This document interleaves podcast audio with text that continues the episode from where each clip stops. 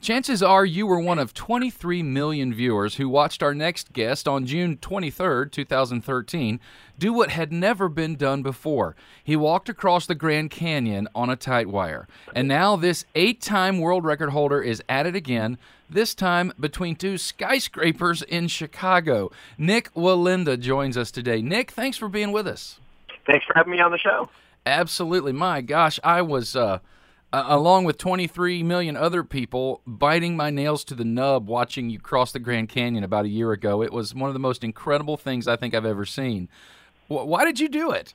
You know, um, I'm carrying on a, a legacy. My family started performing back in the 1780s. So now, for over 200 years and seven generations, we have been performing on wires. Uh, I think my great grandfather said it best when he said, "Life is on the wire." And everything else is just waiting.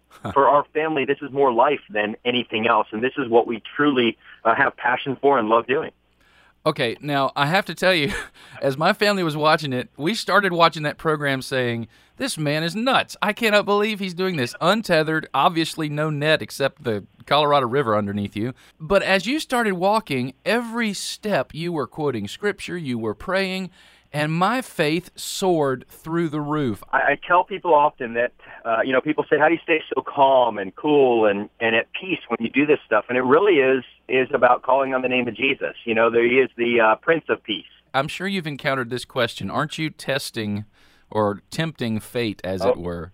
Absolutely not. I have trained my entire life to do what I do. Never did I say, "God, hold me on this wire." In Mark, when God rebuked the wind and the waves, uh, I do believe that he does completely control the weather, but he gave each and every one of us our own mind and we make our own decisions on what to do. I choose to use the unique talent that he's blessed me with to bring glory to his name.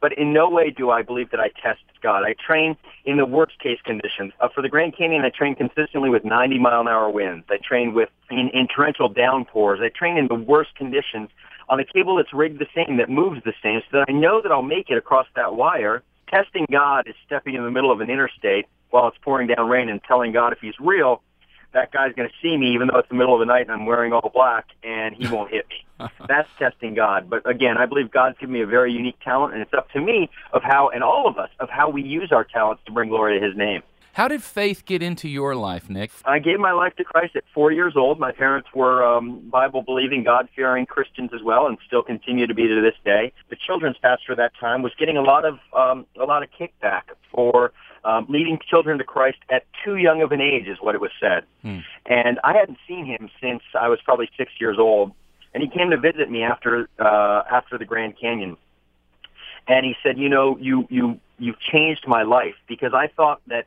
you know here I was being condemned in the church for leading children to Christ too young before they understood it, and here you have done something that has touched the world, seen in 220 countries around the world, proclaiming the name of Jesus to people that would normally never hear that name, and all uh, you know all of it was attributed to him leading me to Christ at four years old. Wow.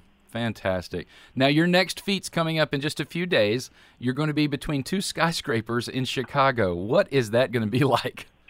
you know, it's something that I've wanted to do, something in a, a very urban setting. I've done, of course, Niagara Falls and the Grand Canyon, and wanted to take it to uh, to a different area and to more of a, a large live crowd. So I've decided to go to Chicago and three. I'll start with uh, Marina City West, where I'll be over 500 feet above the ground, walking uphill up a 15 degree incline to the top of the Leo Burnett building, a distance of about 500 feet.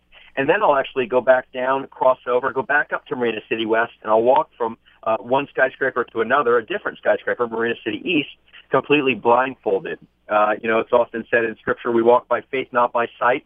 And as I was reading Scripture, I thought, you know, I wonder if I could walk the wire without my eyes, without my vision.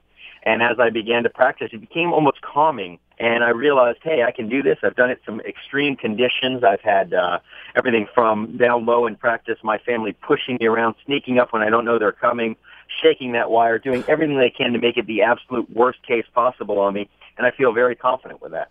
That's outstanding. I cannot wait. It's going to be on the Discovery Channel, I assume? Discovery Channel live November 2nd, uh, 7 to 9 p.m. Eastern Standard Time. Well, Nik, thank you so much for uh, taking this very unusual skill and giving total glory to God. That's what we're all about life with purpose. Nik Wallenda will be on the Discovery Channel November the 2nd. You don't want to miss this next feat of faith in every sense of the word. And until next time, I'm John Graham, bringing you the Culture Connection.